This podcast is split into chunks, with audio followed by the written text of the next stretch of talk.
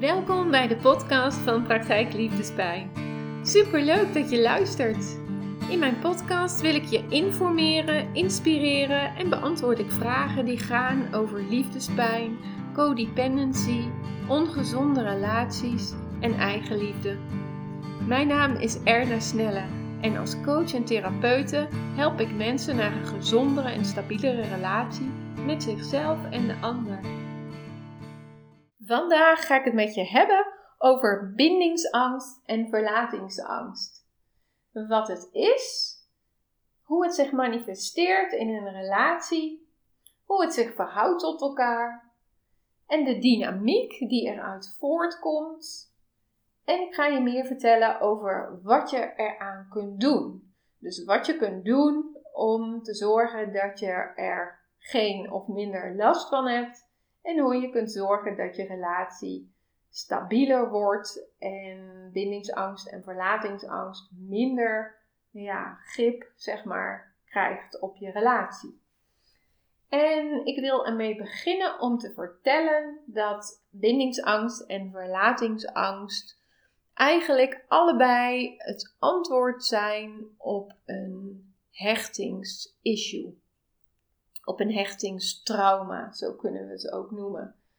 En wat bedoel ik met een hechtingstrauma? Nou, voor de meeste mensen geldt dat ze in het begin van hun leven ehm, ja, gehecht zijn aan hun vader en moeder. En dat er ergens in dat uh, begin van het leven ja, een verstoring is gekomen in die hechting. En dat kan zijn bij uh, de geboorte, um, dat er bij de geboorte iets mis is gegaan. Of al zelfs voor de geboorte. Hè. Je kunt gevoeld hebben dat je bijvoorbeeld niet welkom was. Of dat, uh, dat je niet gewenst was. Of dat um, ja, er problemen waren, zeg maar, uh, die je hebt gevoeld waardoor je zeg maar al uh, ja, je niet helemaal gezond kon hechten aan je moeder. Um, of als baby moest je bijvoorbeeld in de couveuse en moest er al meteen, zeg maar, ja, werd er afstand genomen van je moeder en uh, ja, kon je al niet meer de nabijheid voelen van je moeder. Dus zo kunnen er allerlei oorzaken zijn van, uh, ja, van, een, van een hechting. Van een hechting met je, met je moeder en later ook met je vader. Maar het kan ook uh, te maken hebben met ja, dat uh, je vader en je moeder emotioneel niet helemaal beschikbaar waren. Dat ze te weinig aandacht hadden voor jou, voor jouw gevoelens, hè, voor jouw emotionele welzijn. Ehm, maar het kan ook zijn dat je ehm, als, als klein meisje of als klein jongetje um, ja, in de winkel opeens uh, je vader of moeder niet meer in beeld zag. Of jullie waren in het bos aan het wandelen en opeens was je vader of je moeder uit beeld, waardoor je in paniek raakte.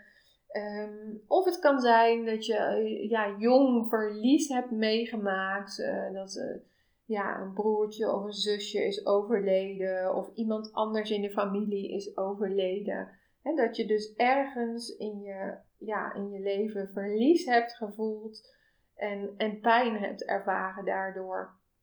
En eigenlijk is uh, uh, verlatingsangst en bindingsangst uh, een beschermingsmechanisme om, ja, om je te beschermen om ooit nog die pijn te gaan ervaren. En eigenlijk zijn het, is het dus een, um, een verzameling um, ja, patronen, zou je kunnen zeggen, beschermingsmechanismen die je innerlijk in het, in het, ja, aan het werk hebt gezet, zeg maar, zonder dat zelf door te hebben. Dat gaat volkomen onbewust. Um, en het is eigenlijk dus een antwoord op uh, gekwetstheid, op, op innerlijke pijn. Op innerlijke pijn die, uh, die je ooit hebt gevoeld in je leven. En um, je zou kunnen zeggen dat je dus onbewust een besluit hebt genomen van um, ik wil nooit meer in mijn leven die pijn ervaren. En daardoor ben je bijvoorbeeld uh, een muur om je heen gaan bouwen. Om te zorgen dat, uh, dat mensen je niet meer konden raken. Of dat je niet meer geraakt kon worden. Dat je niet meer gekwetst kon worden. Of je hebt een, een, uh, een masker opgezet. En je durft niet meer je echte gevoelens te laten zien aan andere mensen. Of je hebt een panzer om je hart gemaakt. Zodat je, je hart beschermd wordt en dat ehm, wat ik nu aan het beschrijven ben, dat heb je vooral als je last hebt van, van bindingsangst. En nu is het zo dat uh, bindingsangst en verlatingsangst heb je eigenlijk allebei. Het is allebei een, een antwoord op, uh, op, die, op dat hechtingstrauma, op ergens ja, pijn die je hebt gevoeld in jouw leven. Alleen zijn de symptomen van, uh, van bindingsangst en verlatingsangst eh, wat anders. Maar het is dus zo dat je altijd allebei ja, de kanten hebt. Het is zo, je moet het zien als een munt, hè, een, een, een, een euromunt met twee kanten. Um, en het is zo dat, um, dat je allebei de kanten hebt, maar dat niet altijd allebei de kanten zich manifesteren. Soms kun je merken dat je meer zit aan de kant van de bindingsangst. Of soms kun je merken dat je meer zit aan de kant van verlatingsangst. En het hangt ook heel erg af van de persoon die je tegenover je hebt en hoe die zich gedraagt naar jou toe. Dus je kunt ook ehm, verschillende relaties hebben gehad waarin de ene keer zich de bindingsangst manifesteert en de andere keer de verlatingsangst. En um, ja, maar voor veel mensen die zullen zich vooral aan één kant herkennen. Um, en, en dat wil ik dus gaan, uh, gaan beschrijven. En wanneer je dus jezelf vooral herkent aan de kant van de bindingsangst, dan um, vind je het vaak moeilijk om uh, kwetsbaarheid te laten zien. Om je, ja, je zeg maar echte verbinding te maken met je eigen gevoelens maar ook om die dus aan anderen te laten zien. Om je ware gezicht te laten zien. Om je echte gevoelens te laten zien. Dat, uh, dat is voor mensen met bindingsangst lastig. En je ziet vaak dat mensen met bindingsangst um, het fijn vinden om alleen te zijn. Ze hebben vaak geen moeite met alleen zijn. En uh, geven vaak aan van nou dat vind ik juist fijn en dan is er geen gedoe en dan kan ik lekker mijn eigen gang gaan en dan voel ik me helemaal vrij. En dat is een heel fijn gevoel. Maar toch verlangen ze ook naar een verbinding met iemand.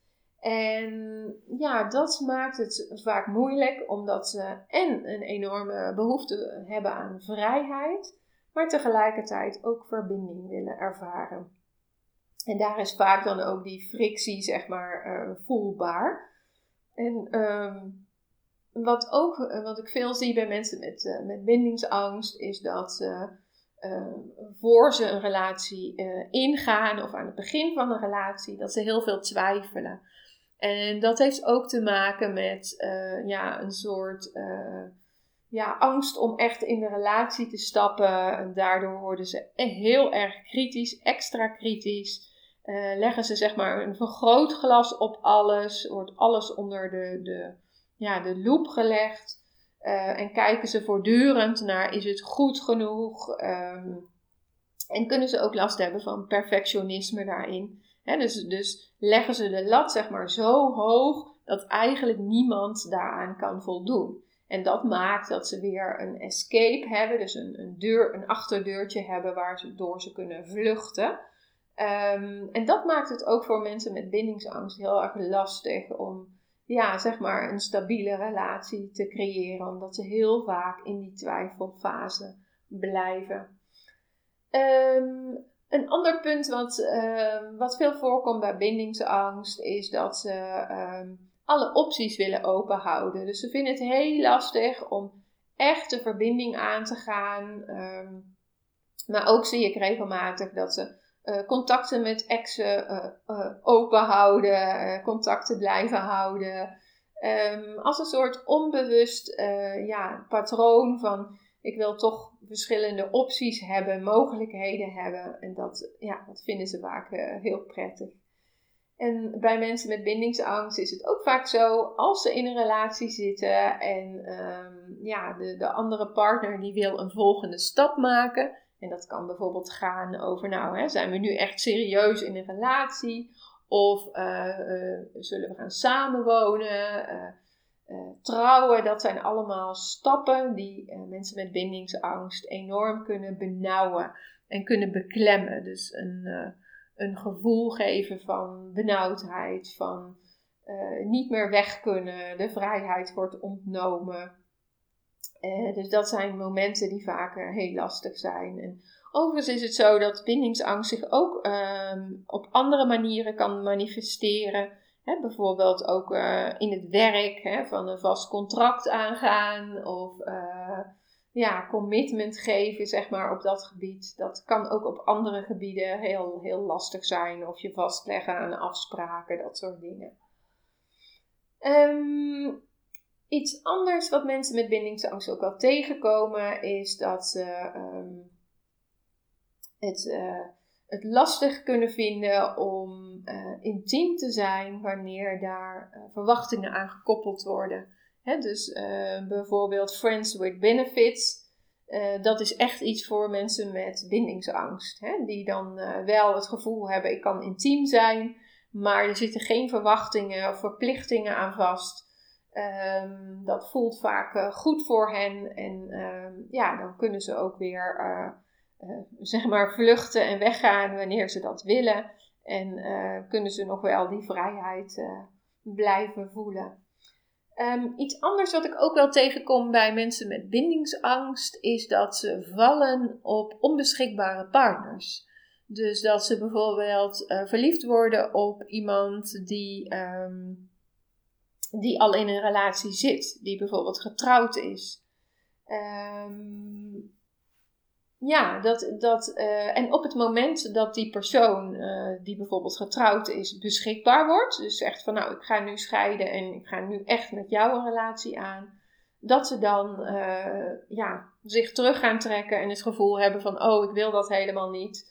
Um, en dat die, ja, die afstand zeg maar die er is doordat de ander gebonden is, dat dat dus ook veilig voelt voor iemand met bindingsangst. Dus dat zijn een aantal uh, ja, patronen, zeg maar, uh, die mensen met bindingsangst tegenkomen. Mensen met verlatingsangst, die zijn vooral heel erg bezig met, uh, die zijn veel bezig met de relatie, die zijn veel bezig met de partner, die zijn bezig met het zoeken naar veiligheid. En dat doen ze in de vorm van bevestiging willen, waardering willen, uh, willen horen dat, uh, dat het goed zit, dat ze goed zijn, dat ze leuk zijn, dat ze mooi zijn. Um, en die zijn heel erg gespitst op het krijgen van die bevestiging en die veiligheid. En heel vaak als ze die niet krijgen of denken niet te krijgen, dan kunnen ze zich afgewezen voelen of ongelukkig voelen. Dan raakt dat ze heel erg. En um, ja, dat zorgt er ook vaak voor dat ze zich ja, heel onrustig voelen. Uh, heel veel in hun hoofd bezig zijn. Van gaat het wel goed? Is het wel goed? Um, ja, dus dat ze zich heel uh, onzeker voelen. En um, ja, die onzekerheid heel erg getriggerd wordt. Mensen met verlatingsangst vinden het meestal niet fijn om, uh, om alleen te zijn. Uh, ze hebben het gevoel van als ik in een relatie ben, dan ben ik op mijn best. En dan uh, voel ik me prettigst. En alleen zijn kan echt een probleem zijn voor mensen met verlatingsangst. En ook is het zo dat mensen met verlatingsangst uh, heel veel moeite hebben met loslaten. Dus loslaten is echt een thema, is echt een probleem. Ook al weten ze dat de relatie niet goed is en niet gezond is, dan nog vinden ze het heel moeilijk om los te laten. Een ander punt is dat ze moeite hebben met ruimte geven. Dus als de ander ruimte nodig heeft, bijvoorbeeld een avond alleen wil zijn, um, of op een andere manier afstand wil even, dan is dat voor mensen met verlatingsangst lastig. Ze, voelen, ze maken dat vaak ook heel persoonlijk. Um, en voelen zich dan ook afgewezen of jij wil niet bij mij zijn. Hè? Dus trekken daar allerlei conclusies uit die niet echt waar zijn maar die ze wel zo van binnen voelen. En ehm, mensen met verlatingsangst, die uh, hebben heel erg behoefte om te controleren. He, dus om te weten bijvoorbeeld, wat, waar is die ander? Wat doet die ander? Waar is die mee bezig? Denkt hij aan mij? Houdt hij zich al bezig met mij? En um, ja, eigenlijk door die onzekerheid, die eigenlijk steeds moet worden uh, ja, gedempt, zeg maar, um, is, is degene met verlatingsangst bezig met controleren, met claimen, met ja, op allerlei manieren, zeg maar, maar die uh, onzekerheid willen afdekken en willen voelen dat de ander bereikbaar is, beschikbaar is en uh, dat de relatie goed zit. Uh, iemand met verlatingsangst vindt het ook heel fijn om veel samen te zijn, om veel samen te doen, om echt een leven samen te hebben. En dat botst heel vaak met iemand met bindingsangst, die veel meer ruimte heeft voor zichzelf nodig heeft en veel meer ruimte ja, voor zijn eigen dingen te doen uh, nodig heeft. Um, ja, dus dat zijn zo, zo de, de symptomen die vooral voorkomen bij uh, bindingsangst en, en verlatingsangst. En um, nou, je hebt misschien ook al zelf ervaren ja, hoe dat eh, hoe dat lastig kan zijn in een relatie. Hè, als de ene uh, meer nabijheid wil en de ander juist meer afstand en ruimte nodig heeft.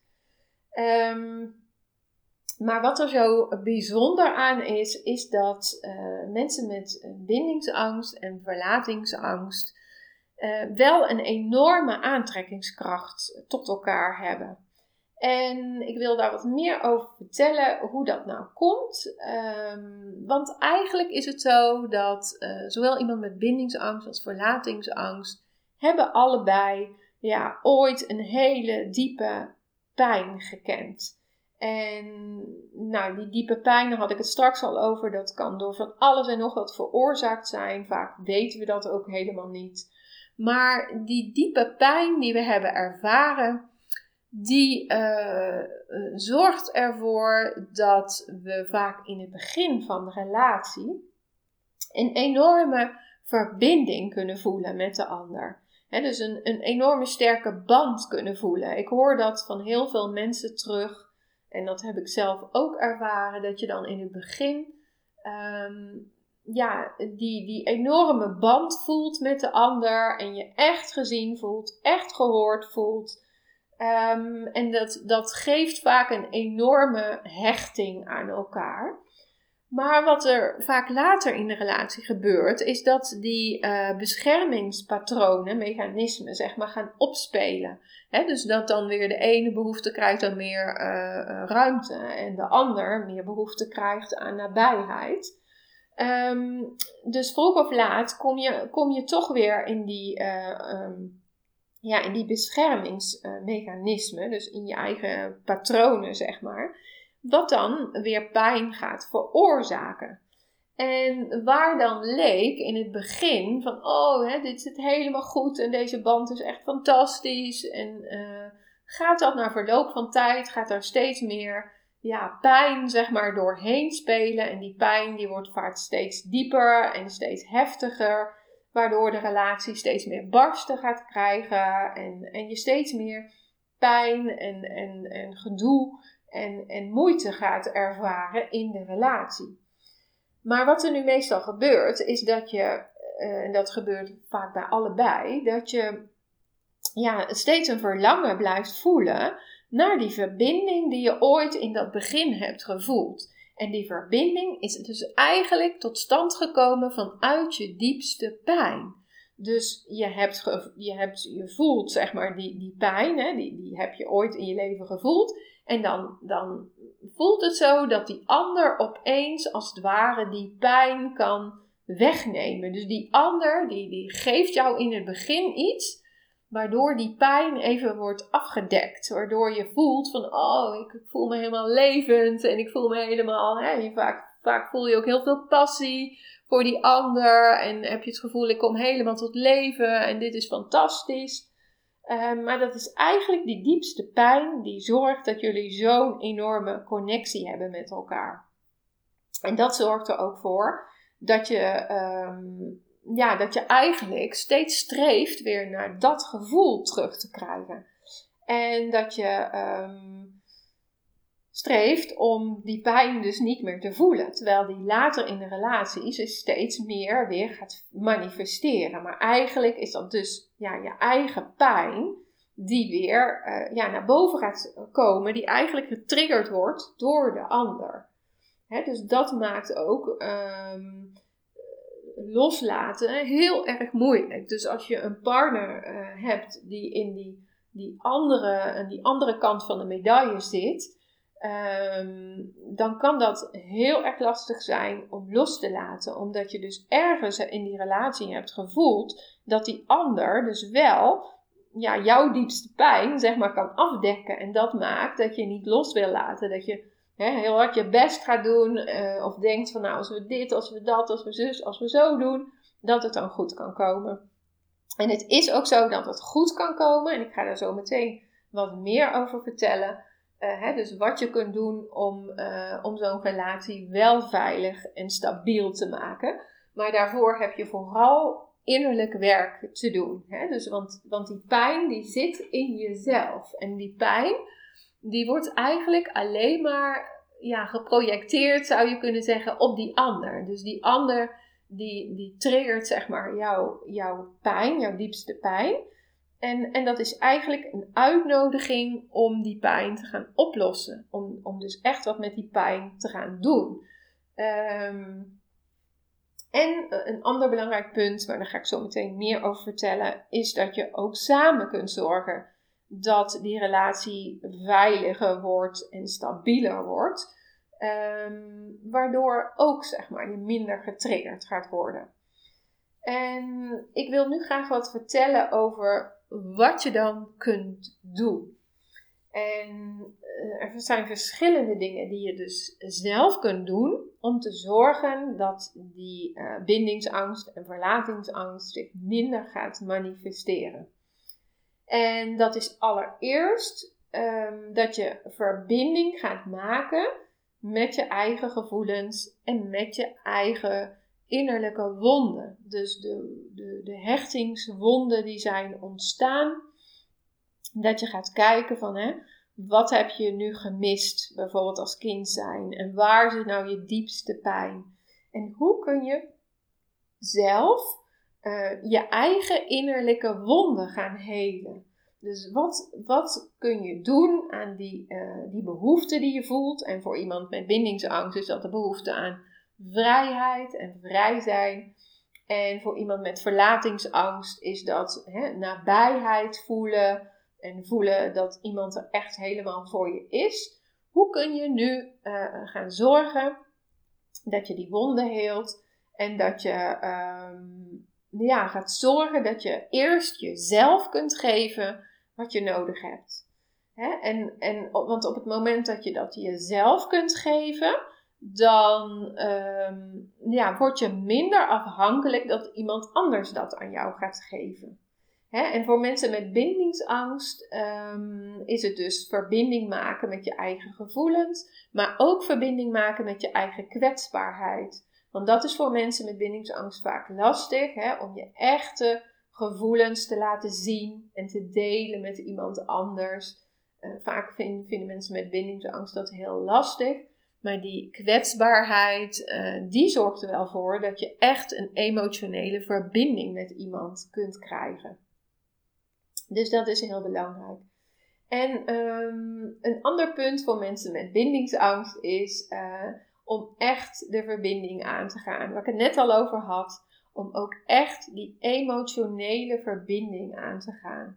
Want dat is vaak wat mensen met bindingsangst uit de weg gaan. Uh, die willen liever niet ja, al te diep zeg maar, uh, over gevoelens praten, te diep ingaan op gevoelens. Terwijl, ja, gevoelens is natuurlijk wat ons aan elkaar bindt, hè? Wat, wat ons hecht aan elkaar. Um, dus dat is uh, een, een, een belangrijke leerpunt voor iemand met, uh, met bindingsangst. En verder is het zo dat iemand met bindingsangst uh, moet gaan of mag gaan ervaren dat hij of zij toch vrij kan zijn in verbondenheid met de ander en toch zijn of haar eigen vrijheid kan bewaren met behoud van eigen grenzen. En dat dat dus ook kan in een relatie.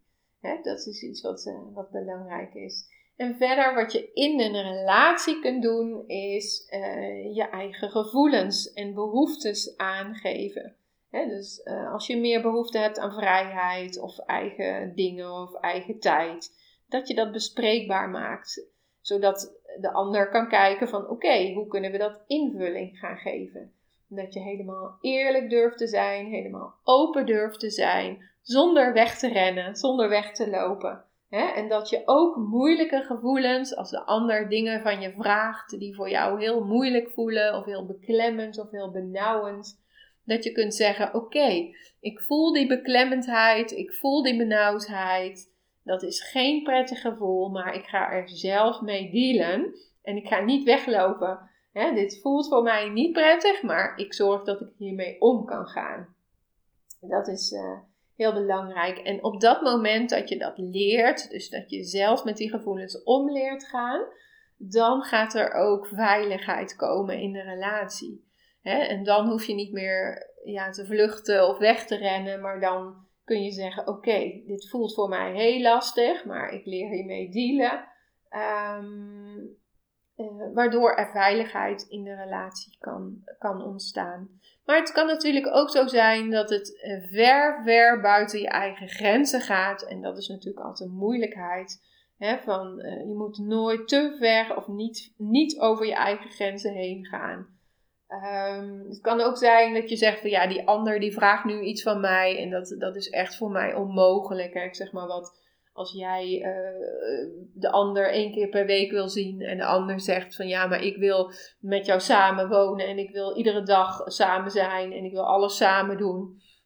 Dan is die kloof heel erg groot en dan liggen de behoeftes wel heel ver uit elkaar en dat is dan nog moeilijk om, uh, ja, om te overbruggen. Dus je, ja, je moet je soms ook afvragen van, is dat nog wel haalbaar? Hè? Is dat te overbruggen wat, ik, uh, wat mijn verlangen is en wat het verlangen van de ander is? Dus ja, dat, dat, uh, dat is ook altijd belangrijk om, om ja, de realiteit goed, goed onder ogen te, te zien. Dus dat even aan de kant van de bindingsangst. Aan de kant van de verlatingsangst, um, daar zijn die andere uitdagingen.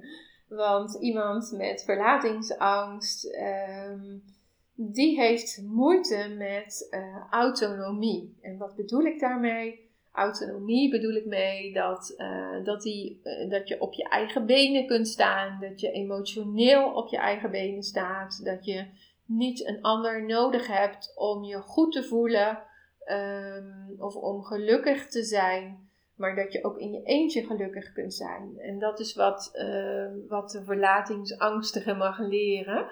Om gelukkig te zijn met haar of, of zichzelf. Um, en ja, waardering te hebben voor zichzelf. dus die bevestiging en die waardering uh, niet bij een ander vandaan te halen, maar echt in zichzelf te vinden Ehm, en aan zichzelf te geven, zodat hij of zij dat niet buiten zichzelf hoeft te halen. En ehm, ja, te leren omgaan met de afstand. dus als de ander op afstand is, dat dat niet betekent dat hij of zij niet uh, van je houdt. Maar dat er ook afstand kan zijn en toch verbinding kan zijn. Dus dat is wat wat iemand mag, wat je mag ervaren, leren ervaren als je verlatingsangst hebt. En uh, als je ruimte geeft, dat dat dan uh, niet wil zeggen dat de ander niet van je houdt, maar dat de ander gewoon wat, wat meer ruimte nodig heeft dan jij. Um, en ook hierin geldt van uh, luister wel goed naar je eigen grenzen. Dat, als dat ver buiten je eigen grenzen gaat of echt over je eigen grenzen, dan is dat niet goed. Dan, dan ligt dat te ver af van wat voor jou haalbaar is. Um, ja, en is het belangrijk dat je daarin je eigen grenzen kunt uh, ja, voelen en, en respecteren.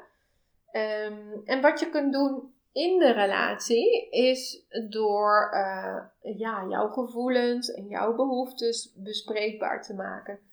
En ervoor te zorgen dat alles besproken kan worden zonder dat je de ander beschuldigt. Of zonder dat je het helemaal bij de ander neerlegt. En dat je gaat kijken van waarin kan ik meer voldoen uh, aan mijn eigen behoeftes. Of zorgen dat mijn eigen behoeftes vervuld worden. Mijn behoeftes aan waardering, aan bevestiging, aan uh, gezien worden. Dus hoe kan ik mezelf meer gaan zien? Hoe kan ik mezelf gaan helen uh, van binnenuit, waardoor die ander niet de pleister wordt op mijn wonden, maar de ander ja, meer een, een welkome aanvulling is in mijn leven in plaats van een invulling.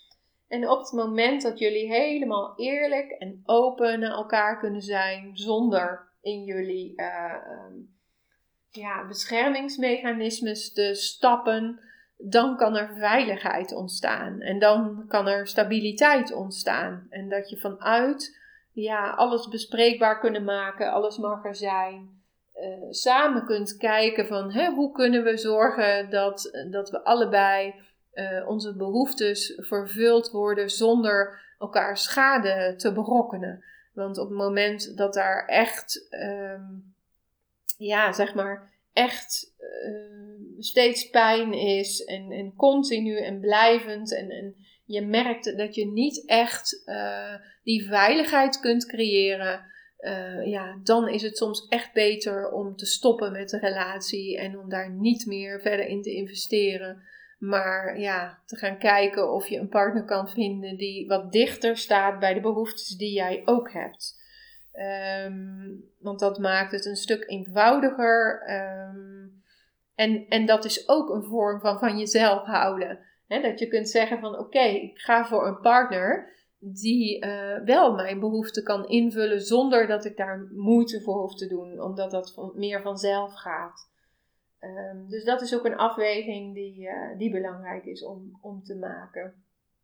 En ik begrijp dat dat, dat dat niet eenvoudig is. Ik heb daar zelf ook uh, heel lang over gedaan om, om daarin andere keuzes te maken en om goed die patronen bij mezelf en bij de ander helemaal in beeld te hebben. En om dat helemaal duidelijk te hebben van hè, wat is nu binnen mijn grenzen en wat is buiten mijn grenzen. Dus daarvoor moet je ook eerst jezelf heel goed leren kennen. Goed, um, ja, ik heb nu dus aangegeven wat je zelf kunt doen. Um, om, om de, de hechtingsissues, zeg maar, uh, ja, op te gaan lossen en om veiligheid te gaan brengen in, in de relatie. Uh, maar ik wil het ook even met je hebben over wat nu als dat uh, niet zelf lukt. Hè? Het is vaak voor mensen toch heel moeilijk om dat echt zelf, die patronen te doorbreken die mechanismen die ervoor zorgen dat je iedere keer toch weer in bepaalde patronen terechtkomt. Dat zijn vaak hele sterke mechanismen die ook vaak uh, ja, voor veel mensen onbewust zijn. Dus die, die liggen op onbewust niveau. En um, zeg nu dat je, stel dat je hulp wil daarbij, dan uh, heeft praktijk liefdespijn uh, drie mogelijkheden waarop jij geholpen kunt worden. En de eerste mogelijkheid is uh, mijn digitale boek van liefdespijn naar liefdesgeluk. Daarin beschrijf ik mijn eigen uh, proces, wat ik heb uh, ja, doorgemaakt, zeg maar van heling en herstel. Um, hoe ik zeg maar gekomen ben uh, in de patronen waar ik jarenlang in zat. Um, en ik beschrijf hoe ik daar uitgestapt ben. Um, in dat digitale boek vind je ook ervaringen van andere mensen waar zij tegenaan liepen. En ik uh, beschrijf daarin de stappen die jij zelf kunt zetten om jouw patronen te doorbreken. Dus om verlatingsangst, bindingsangst, codependency en relatieverslaving ja, te stoppen en te doorbreken. En om uiteindelijk een fijne, gezonde relatie met jezelf en met een ander te krijgen. De tweede mogelijkheid uh, die er is, is uh, mijn online programma. Um, dat heet uh, Stop Liefdespijn en Codependency. Daarbij geef ik je in 12 weken oefeningen, video's, um, vragen, meditaties, visualisaties, animaties. Ja, eigenlijk alles wat je nodig hebt om jouw patronen ehm, te gaan zien. Dus om echt je blinde vlekken, zeg maar, duidelijk te krijgen. Uh, het begint het eerste deel met het krijgen van de juiste inzichten die je nodig hebt. En vervolgens in het tweede deel krijg je ja, alle oefeningen, handvatten, tools om echt jouw patronen te gaan doorbreken.